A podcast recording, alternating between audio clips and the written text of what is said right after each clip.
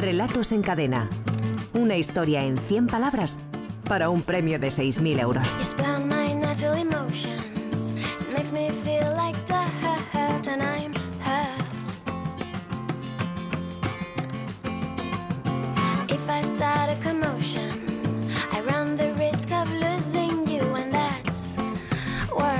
Faltan 18 minutos para que sean las 6 de la tarde, las 5 en Canarias. Y aquí estamos asomados a la ventana, dispuestos a escribir un nuevo capítulo de nuestra historia del concurso Relatos en Cadena. Javier Sagarna, director de la Escuela de Escritores, buenas tardes. ¿Qué Hola, tal? Buenas tardes. ¿Qué te ha parecido esa operación que contaba el Mundo Today de introducir droga en el subtexto de las poesías? Me parece absolutamente maravilloso, y además hacerlo en París me parece el colmo de la poesía moderna. La raya que nos hace homenaje, de verdad. Ha sido una cosa delirante. Bueno, vamos a lo nuestro, vamos a los finalistas, vamos al jurado invitado, vamos a recordar cuál era la frase de arranque para las historias de esta semana. Lo dejamos como deberes para nuestros oyentes a partir de "le deseé que tuviera un buen turno". Esta era la frase final del último relato ganador, y a partir de ahí había que construir historias. Hemos recibido en esta semana ni más ni menos que 585 propuestas, que está muy bien. ¿Por dónde han ido los oyentes, pues, los escritores, pues, nuestros escritores, por dónde han ido, Javier? ¿Por qué caminos se han metido? Habiendo de todo, como siempre, pero se puede resumir prácticamente esta vez en tres. Ha habido mucho paro, claro. Ha habido muchos ángeles de la guarda, me gusta saber por qué, y ha habido mucha prostitución.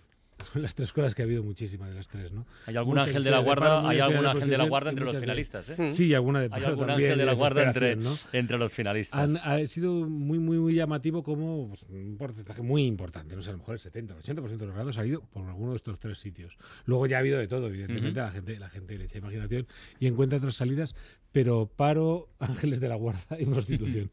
Bueno, pues vamos a saludar ya a nuestros finalistas. Juan Antonio Vázquez tiene 39 años, de Barcelona. Es profesor en un cole de primaria y es la tercera vez que concursa. Lleva, nos dice, como unos 3-4 años escribiendo así como más en serio, ¿no? Juan Antonio, buenas tardes. Hola, buenas tardes a todos. ¿Qué tal? ¿Y uno por qué se pone a escribir un buen día? ¿Cuál es el...? No sé si hay un motivo, si se le enciende a uno una luz, o por qué eso, Juan Antonio. Bueno, en mi caso es una inquietud que tenía, te pones, lo pruebas, te gusta y ya no puedes parar. Y a partir de ahí pues vas haciendo. ¿Y escribes siempre, o estás escribiendo siempre en corto?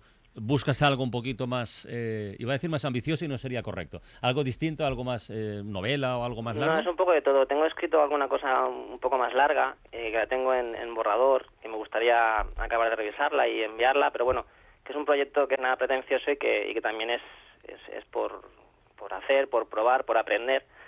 Pero bueno, que me atrevo con todo, ¿eh? Con corto, con largo y con lo que, con lo que sea. Yo te animaría no solo a que te atrevas con todo, sino además que tengas pretensiones, que intentes realmente ir más allá, ¿no? Que pretensiones en el buen sentido de tener pretensiones, ¿no? Que realmente te plantees por qué no ser un gran escritor, ¿no? Claro. Yo creo que es una de las cosas que tenemos que darnos permiso, ¿no? Y a partir de ese permiso luego pueden suceder tantas cosas. Juan Antonio, una pregunta, una curiosidad. ¿Cómo motivas, cómo incentivas a tus chavales en clase?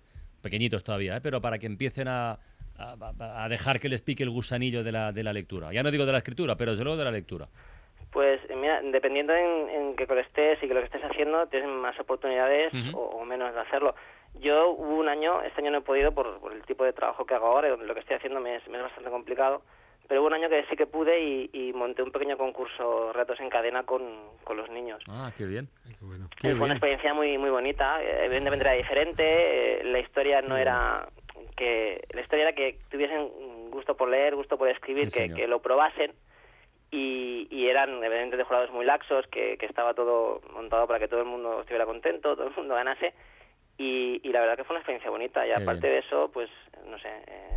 siempre el referente es la principal herramienta.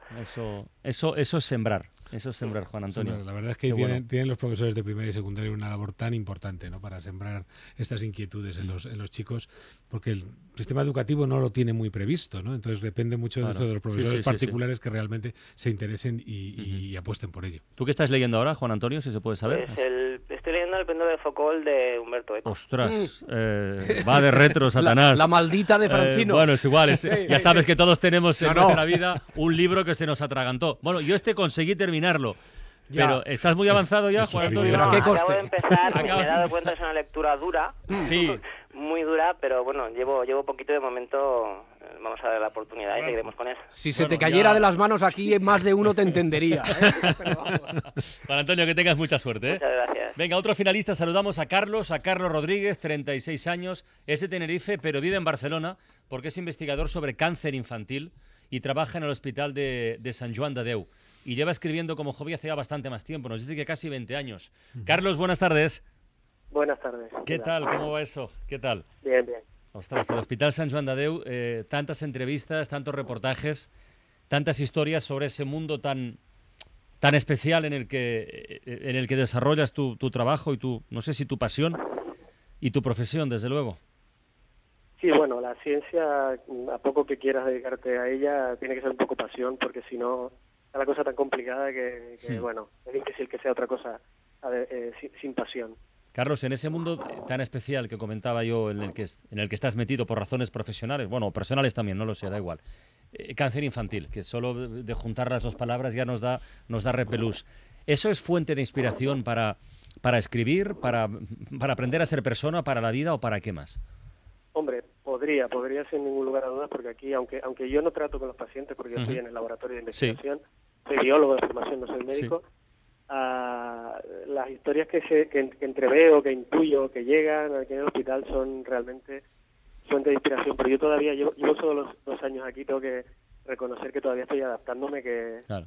Cuando me entero de cualquier historia, de cualquier cosa me afecta todavía demasiado y intento mantenerme al margen del drama familiar y personal y centrarme un poco en lo que yo puedo hacer. Lo que yo puedo hacer en el laboratorio, lo que yo puedo ayudar, mi pequeño grano de arena, sin tener que enfrentarme a esas caras que quieras o no, al final ves en el hospital. Ya. ¿Por qué escribes, Carlos? Si se puede saber. Pues yo siempre he dicho que es una terapia, siempre ha sido.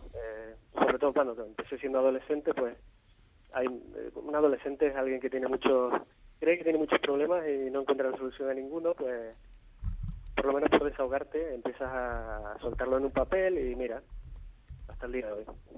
Oye, ¿y qué estás leyendo ahora? Que siempre nos gusta preguntarlo a nuestros finalistas. Pues ahora me estoy acabando Yo fui Johnny Sanders, de Carlos Anón, que acaba de salir hace poquito, y la verdad que me ha dejado impactado el libro. Estoy acabando ya. Bueno. Luego, si es una biografía, como supongo, de Johnny Sanders, hay mucho que contar. Bueno, Carlos, que tengas muchísima suerte, ¿eh? Y nuestro tercer finalista de hoy, a nuestro tercer finalista vamos a saludarle en la distancia, en mayúsculas, porque nos vamos a marchar a Honduras. Saludamos a Carlton Brühl, tiene 37 años, vive en la capital, en Tegucigalpa, él es abogado, nos escucha a través de los podcasts y suele escribir normalmente, y de hecho el programa nos dice que ha mandado ya varios relatos. No sé si creo que no había llegado todavía a ninguna final semanal, hoy es la primera vez. En todo caso, tiene ya 2 libros de cuentos publicados y por lo tanto es veterano en esto del oficio de la escritura. Nos hace mucha ilusión saludarlo porque no es la primera vez que llega algún concursante latinoamericano a una de nuestras finales y siempre es un gusto, una ilusión. Carlton Brühl, buenas tardes. Buenas tardes. Bueno, buenas tardes, buenos días para ti. Buenos días. Porque ahí son, ahora que son las 10 y 50 minutos, ¿no? 9 y 50. Sí. Carlton, ¿cuántos relatos nos has enviado a nuestro concurso, por pura curiosidad? 12, tal vez. 12, pero ¿este año o viene de años anteriores la participación? De años anteriores, esporádicamente. Esporádicamente. Y de los 2 libros de cuentos publicados, uno en España, ¿verdad? El último vagón. En España. El último vagón. El último vagón. Ah, qué bien. Carlton, y una pregunta, ¿qué estás leyendo ahora? ¿Qué estás leyendo ahora mismo? Estaba releyendo el libro La Imaginación, de Edmundo Valadés. Eso es una recopilación de microrelatos, ¿no? Una recopilación de microrelatos. Muy bien. ¿Y siempre escribes en corto o tienes algo o intentas algo más largo a la hora de escribir, de plantear una historia? Pues casualmente los 2 libros publicados son de relatos un poco largos.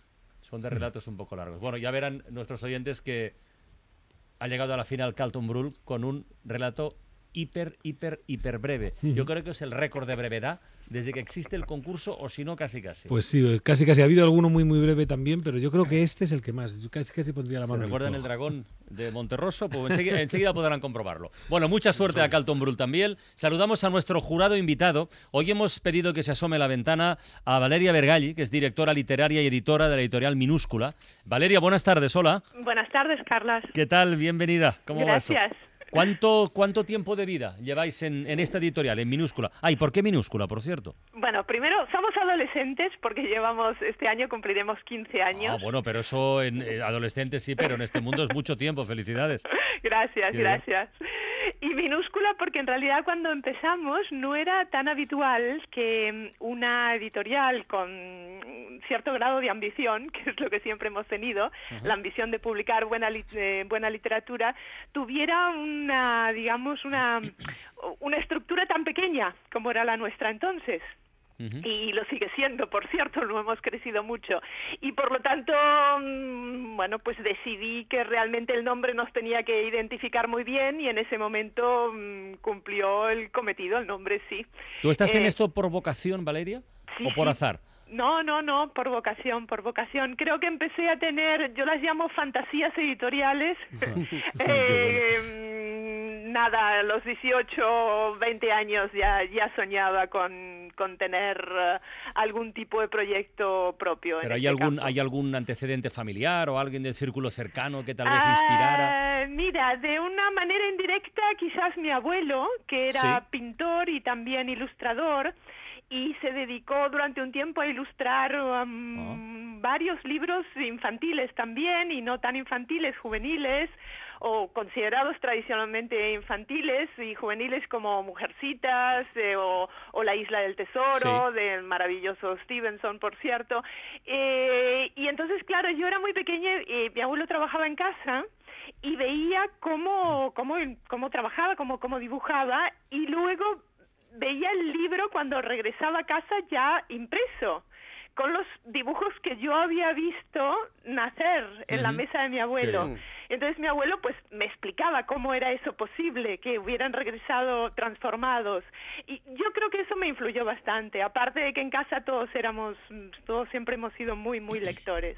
Qué bien, pues vamos a seguir charlando después con Valeria Bergalli, pero ella nos va a ayudar ahora a elegir cuál de estos tres relatos pasa a la siguiente fase de nuestro concurso. Así que vamos a leerlos, Valeria, y votamos entre todos, ¿vale? De acuerdo. Venga, el primero, el de Juan Antonio Vázquez, se titula Por omisión. When all the world is a hopeless jumble and the raindrops stumble all around. Le deseé que tuviera un buen turno. De regreso a casa me senté en un banco del parque.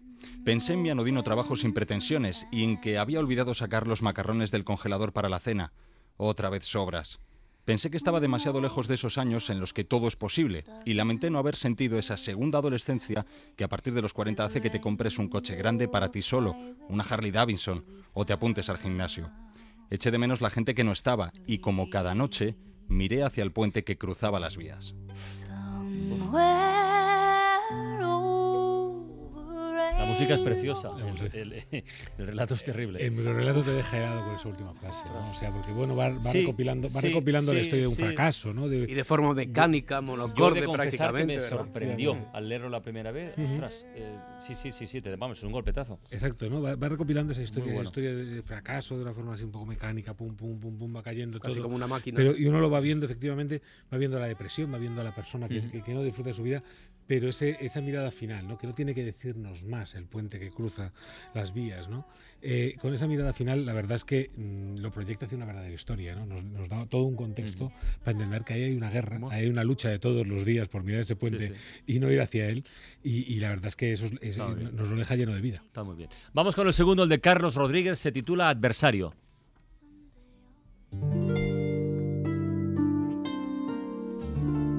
Le deseé que tuviera un buen turno y me fui a casa. Era verano. Recuerdo que hacía mucho sol y me costó coger el sueño, pero al final lo logré. Y hasta hoy, hasta hace un rato concretamente, y ha sido ojear el periódico y caérseme el alma a los pies.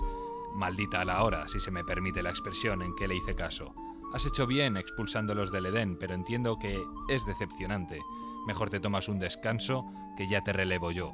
Le pregunté, recuerdo, si estaba seguro. Él simplemente susurró: confía en mí. Pues eso pasa por fiarse, ¿no? Efectivamente. La verdad es que está bien armado, ¿no? Porque bueno, va pareciendo que es una cosa así normal, y luego de repente nos damos cuenta que el protagonista era Dios, ¿no? Está bien armada la sorpresa, va llegando poquito a poquito. A partir de la frase de expulsarlos del Edén lo vemos muy claro, ¿no? Y la verdad es que está muy, muy bien armado. Está muy bien. Vamos con el tercero, el hiperbreve, ¿eh? El de Carlton Brühl, se titula Relevo.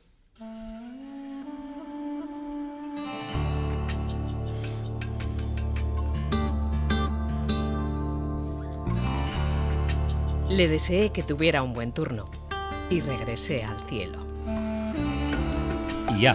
Aquí teníamos que haber dicho como la Fórmula 1, ¿eh? Si pestañean se lo pierden. Está muy bien. Efectivamente. Pues con tan poquito nos abre todo un mundo distinto, un mundo paralelo, un mundo lleno de ángeles de la guarda, un mundo de gente que, de ángeles de la guarda que trabajan rutinariamente, que bajan, que trabajan, que vuelven, que vuelven y vienen y vuelven del cielo. La verdad es que con tan poquito nos abre tanto, ¿no? Que es la esencia, digamos, del microrelato. Son los tres muy buenos, muy distintos además. Hay que elegir uno, vamos a votar.